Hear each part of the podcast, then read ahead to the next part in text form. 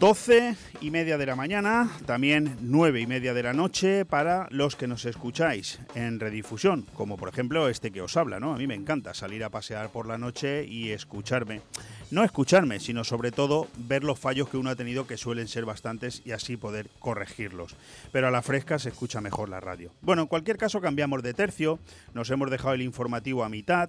Tenemos muchas más cosas que contaros, pero también tenemos compromisos con eh, muchas personas que a lo largo del día van a convertirse en invitados de esta emisora de Radio cuatro G Benidorm, con los que vamos a, bueno, a informarnos y a aprender un poco de lo que está pasando ahí fuera.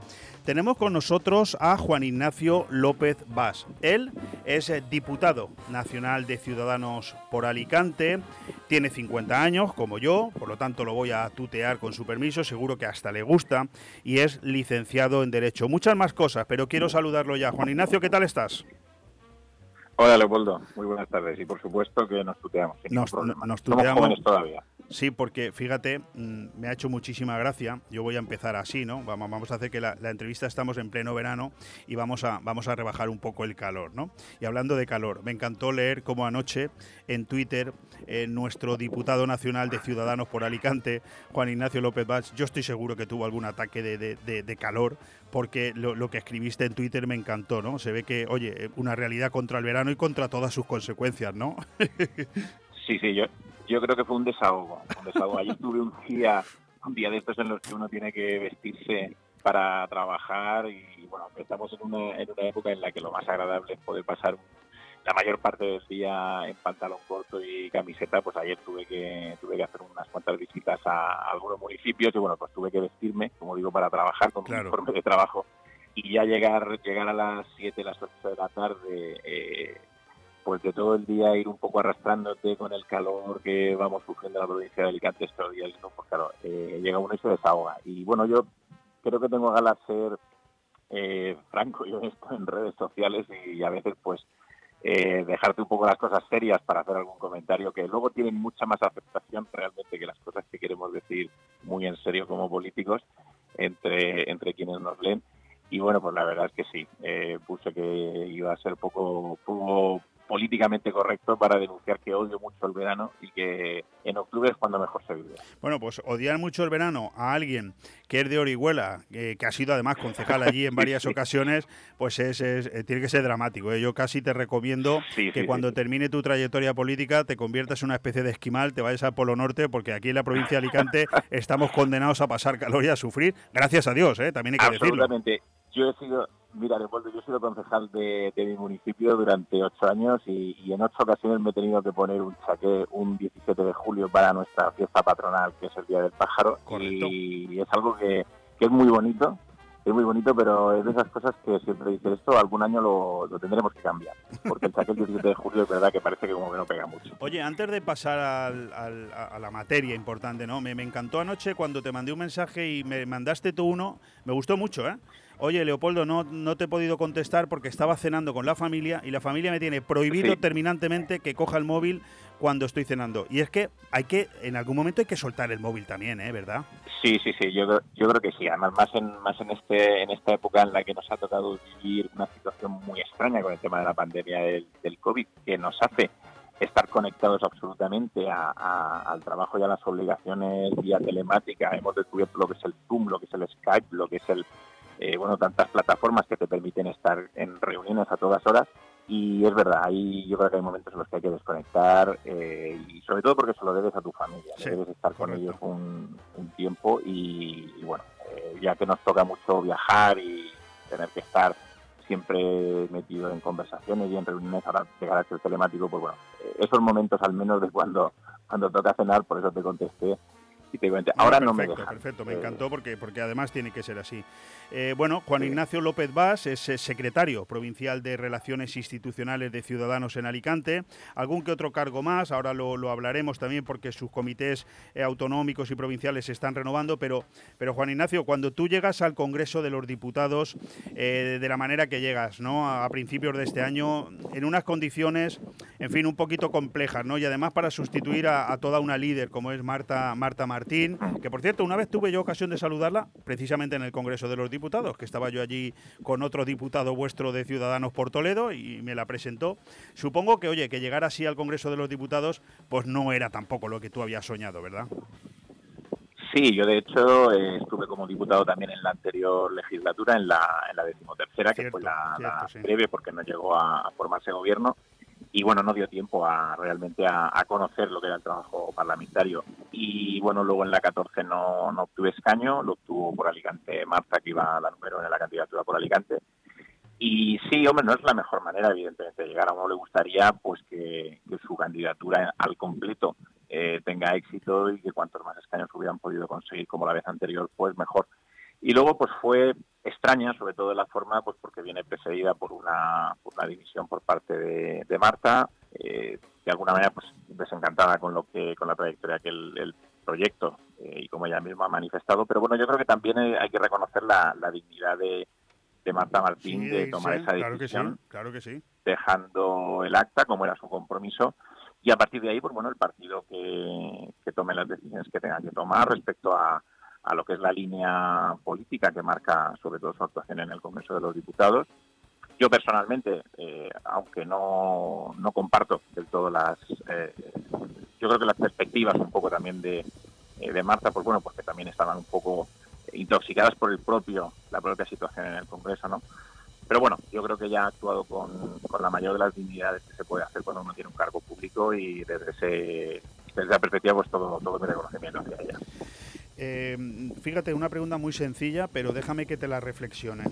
La pregunta es, ¿el centro político es más necesario que nunca? Y, mi, y, y te lo pregunto por dos razones. Primero, porque yo me lo creo, yo personalmente como periodista y como persona me lo creo, pero también porque es que es una frase manida, es decir, es que está como muy utilizada, ya parece ser como que no... no es como cuando un anuncio lo has oído muchas veces que ya no entra, ¿no? Que el centro político es más sí, necesario creo, que nunca, pero ¿por qué? Yo creo que sí, yo creo que sí, en una situación donde además, eh, mira, hay otra frase también muy manida, que es la de que estamos asistiendo a una polarización de la política, pero yo creo que es una, es una realidad absoluta. Es decir, la izquierda o los partidos de izquierda cada vez se han volcado más hacia, hacia su izquierda, y los partidos de derecha se han volcado más hacia, hacia su derecha. Y es obvio que hace falta un centro porque alguien tiene que conectar eh, ambos extremos. Es decir, si tenemos un cuarenta por ciento de la población en un lado y otro cuarenta, población, eh, cuarenta por ciento de la población en el otro lado, eh, en medio queda un veinte por ciento que lo que tiene que hacer es intentar conectar esas dos eh, masas de votantes y, y esas dos ideologías. No por nada, sino porque eh, en los bloqueos, desde luego, no existe posibilidad de, de avanzar en política. Eh, yo creo que ahí el centro es fundamental, es necesario, y sobre todo tiene que convencerse, posiblemente desde un primer momento a sí mismo, de que tiene que volver a la política de la negociación, a la política de la cesión, a la política del pacto, y eso se puede hacer solo desde el centro, que es quien está mirando a ambos lados. Quien está mirando solo hacia un lado, bien a derecha, bien a izquierda, yo creo que tiene mucho más complicado, eh, porque se autolimita a la hora de poder hacer lo que es política, que sí. es negociar, pactar, y cuando se pacta se cede. No podemos no complicado. podemos decir que eso no sea así. Muy complicado. Eso es así y esa es la esencia de la política. Sí, muy, muy, muy, pero, muy, pero muy complicado, porque al final el centro tiene tan difícil siempre el equilibrio. Fíjate, eh, no sé si tuviste ocasión de leer ayer el diario A B C. En su página tres, la más popular que tiene este diario, la, la denominada La Tercera, eh, escribió una columna una persona que me encantó. Y, y déjame que te lea unas frases. Decía... Eh, bueno, el, la columna se titulaba El liberalismo de Arrimadas y dice así: a pesar de que estuvo hablando más de una hora, a Inés Arrimadas le faltó lo fundamental, reconocer sin tapujos el gran error que fue para Ciudadanos no haber intentado entrar a formar parte de un gobierno en coalición con Sánchez tras las elecciones de abril de dos mil diecinueve. No hace falta ser afiliado de Ciudadanos para darse cuenta de lo distinta que hubiese sido ahora España si la crisis de la pandemia y los proyectos de reconstrucción se hubiesen gestionado por un gobierno del P S O E con un Ciudadanos reformista, un gobierno de progreso y abierto a la sociedad civil. ¿Qué te parece esto? ¿Qué opinión tienes? Pues me parece una reflexión, eh, yo, yo también me voy a tirar a la piscina en este aspecto, me parece una, una decisión acertada, eh, perdón, una decisión, una reflexión acertada, y creo que responde a una realidad. Lo que pasa es que también es cierto que hacer las lecturas de lo que ha pasado eh, una vez que las cosas han pasado, es relativamente fácil. Es sí, relativamente ah, fácil decir lo que lo ah, que ahora tenemos es negativo porque no se hizo. No, pero que, fíjate, ahí, ahí no, ahí no, ahí, ahí eh, estoy de acuerdo contigo, pero te voy a decir, quien escribe esto es Miriam González, no sé si te suena, pero Miriam González es la mujer de Nick Clegg, que fue el sí, ex sí. líder del Partido Liberal Británico Partido Liberal. y ex vicepresidente del gobierno inglés. Pero fíjate la siguiente de reflexión. Esto, fíjate, sí, no, de solo tres líneas, pero que es la clave uh-huh. de lo que yo te quería eh, proponer y, y de alguna manera provocar, que lo hago también con mis invitados, y alguno como Fernando Llopis, que no tiene pelos en la lengua y que es un tipo extraordinario y que lamentaría mucho que la política lo perdiera, porque me parece un tío válido a más no poder. Eh, no, tiene nunca, amigo, sí. no tiene nunca inconveniente en reconocerlo. Fíjate lo que dice Miriam, dice: ojalá sea solo una cuestión de tiempo que se dé cuenta, se refiere a Arrimadas, ¿eh? de que a veces lo mejor no es empeñarse en defender lo indefendible, sino reconocer el error y comprometerse con los votantes a que nunca va a volver a pasar, porque nadie es infalible. Eso pasa Pero en la política nosotros, mucho, ¿eh? Nosotros en Ciudadanos Nosotros en Ciudadanos estamos en esa, en esa situación. Yo quiero recordar eh, lo que se nos ha criticado, porque tras eh, las elecciones de noviembre del diecinueve, en un primer momento Ciudadanos sentió su mano, por ejemplo, para la negociación de unos presupuestos con el, con el gobierno de, del P S O E y de Podemos.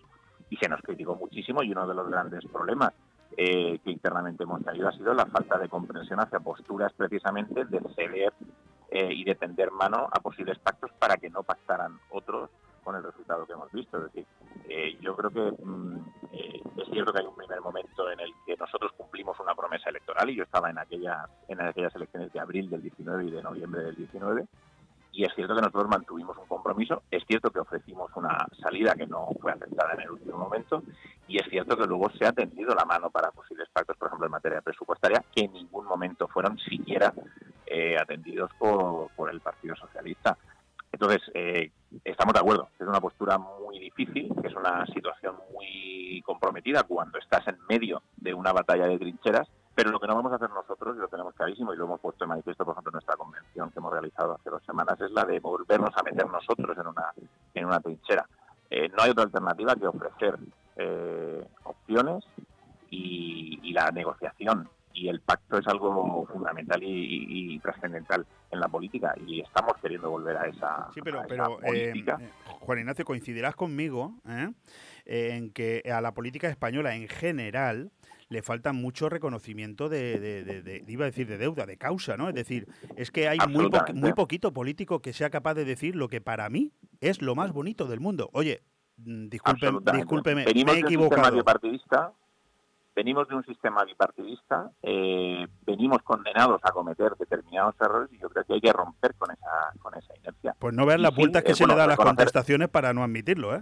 De to- en todos los colores. No, pero ¿eh? escúchame, pero reconocer reconocer que nos hemos equivocado, eh, reconocer que nos, no, que nos hemos equivocado porque en su día no pactamos con Sánchez está más que reconocido. Eh, el problema fue... No, si no me refería a Ciudadanos ahora, eh, lo hacía en general, eh, Juan Ignacio, estoy reflexionando uh-huh. contigo en voz alta, ¿eh?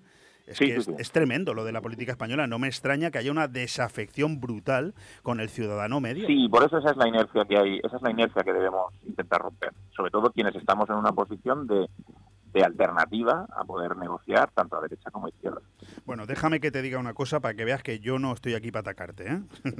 No, absoluto, de, déjame que te diga. No que me siento atacado. Gente como Fernando Llopis, como Maribel Torres, como Juan Balastegui, como Valentina Alcalá, o como Rafa Congos, por decirte solamente alguno, solamente, los conozco a todos personalmente, los he entrevistado a todos en decenas de ocasiones, solamente verlos cómo luchan por tu proyecto, por el proyecto de Ciudadanos, eh, de verdad que para mí es más que suficiente para seguir creyendo que de verdad tenéis otra oportunidad, que no sé si os la va a dar el mercado, si os la va a dar la sociedad española, pero pero gente así vale mucho la pena, ¿eh? De verdad te lo digo, ¿eh? Los conozco perfectamente, además espero espero verlos a muchos de ellos esta tarde, y, y estoy convencido de que ellos están en esa en ese trabajo, en esa labor, en esa lucha, eh, de una manera absolutamente convencida de que, de que es la única posible y de que van a seguir en, en ese camino, seguro. Bueno, Pues vamos al grano, porque llevo hablando con Juan Ignacio López Bas un cuarto de hora y todavía no le he preguntado el motivo de la entrevista, pero yo me aprovecho, ¿eh? Yo, a mí cuando alguien me dice,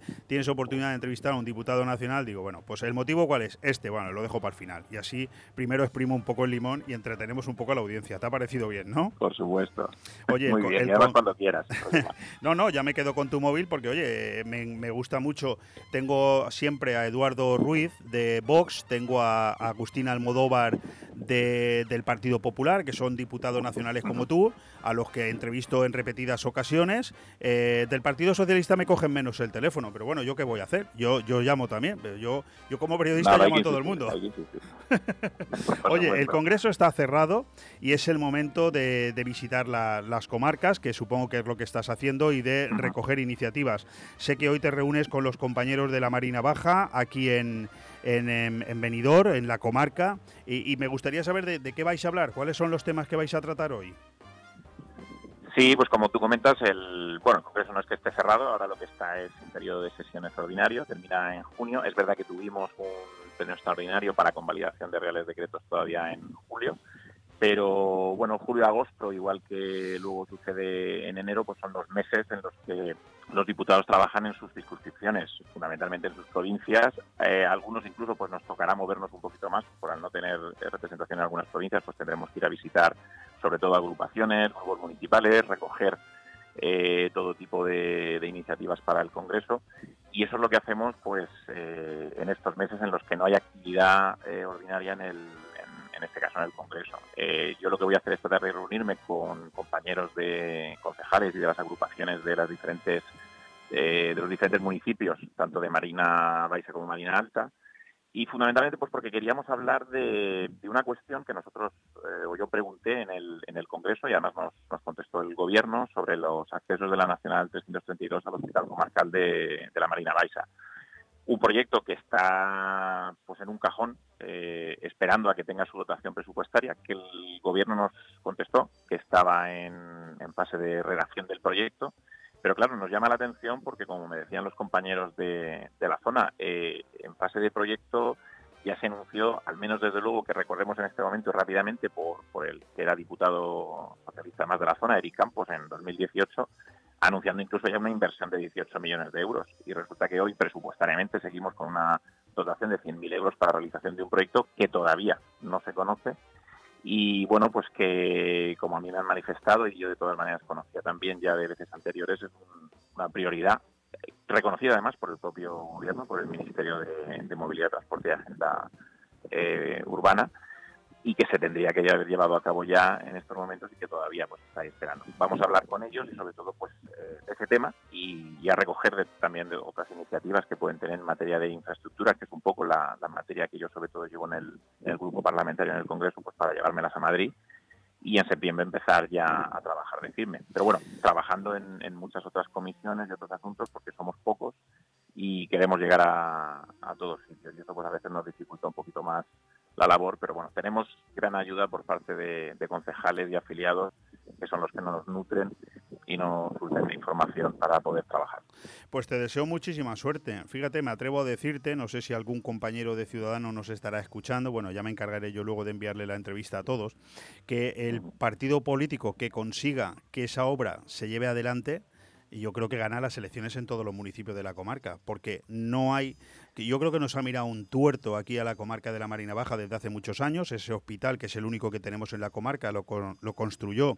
Bueno, eh, se construyó gracias al malogrado Ernest Lluch, en su momento ministro de Sanidad del Gobierno sí. de Felipe González, te hablo del año ochenta y cuatro ochenta y seis, y a partir de ahí no hemos tenido ninguna otra infraestructura comarcal sanitaria. Encima, eh, siendo ministro de Fomento Álvarez Cascos, fue cuando se inauguró esa autovía, que no tuvo la delicadeza de tener una salida directa al hospital, por lo tanto, cuando alguien se está muriendo, en una ambulancia tarda aproximadamente media hora en llegar allí. Lo digo para que lo sepa. Vamos, que si te tiene que pasar algo, que no sea hoy, en la Marina Baja, ¿vale? Que no sea ahí. Que no sea aquí, porque al hospital no llegas, ¿vale?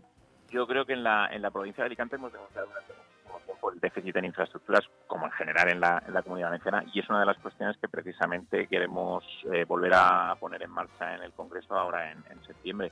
Eh, de hecho, pues han sido los propios empresarios alicantinos los que han manifestado de nuevo ese déficit al menos de tres mil millones en toda la provincia de Alicante. Pero yo creo que hay puntos muy concretos, como pasa, por ejemplo, en la Marina Baixa, como pasa, por ejemplo, en la zona de Torrevieja, que yo conozco también por ser mi zona, eh, de accesos a centros hospitalarios, que realmente en, en temporada de verano y además con una población eh, flotante tan grande, eh, surgen auténticos problemas, auténticos problemas de colapsos en materia de tráfico cuando un vehículo de, de emergencias tiene que acceder a esos centros o desde esos centros a situaciones de emergencia, y es algo que no podemos seguir esperando. Bueno, pues en eso vamos a trabajar. Bueno, pues eh, te agradezco muchísimo que nos hayas atendido, de verdad, Juan Ignacio. Eh, muchísima suerte esta tarde en la reunión con todos los eh, compañeros de Ciudadanos de aquí de la comarca de la Marina Baja, y entre todos tenéis que luchar para que el señor Sánchez, en esa España multinivel que se acaba de sacar del bolsillo, eh, la comarca de la Marina Baja no quede en algún nivel de esos raros, en uno de esos eufemismos suyos, porque mucho me temo que nos puede pasar. Ahí lo dejo. No, no, nosotros tenemos que luchar por, por eh, unos niveles eh, estándares que nos coloquen a todos en una situación de igualdad, y en eso desde luego nos van a nos van a encontrar siempre a Ciudadanos. Pues muchísimas gracias al diputado nacional de Ciudadanos, eh, Juan Ignacio López Bas. Gracias por atendernos y suerte esta tarde. Gracias a ti, un saludo. Un, un saludo. Radio cuatro G Benidorm, ciento cuatro punto uno de tu dial.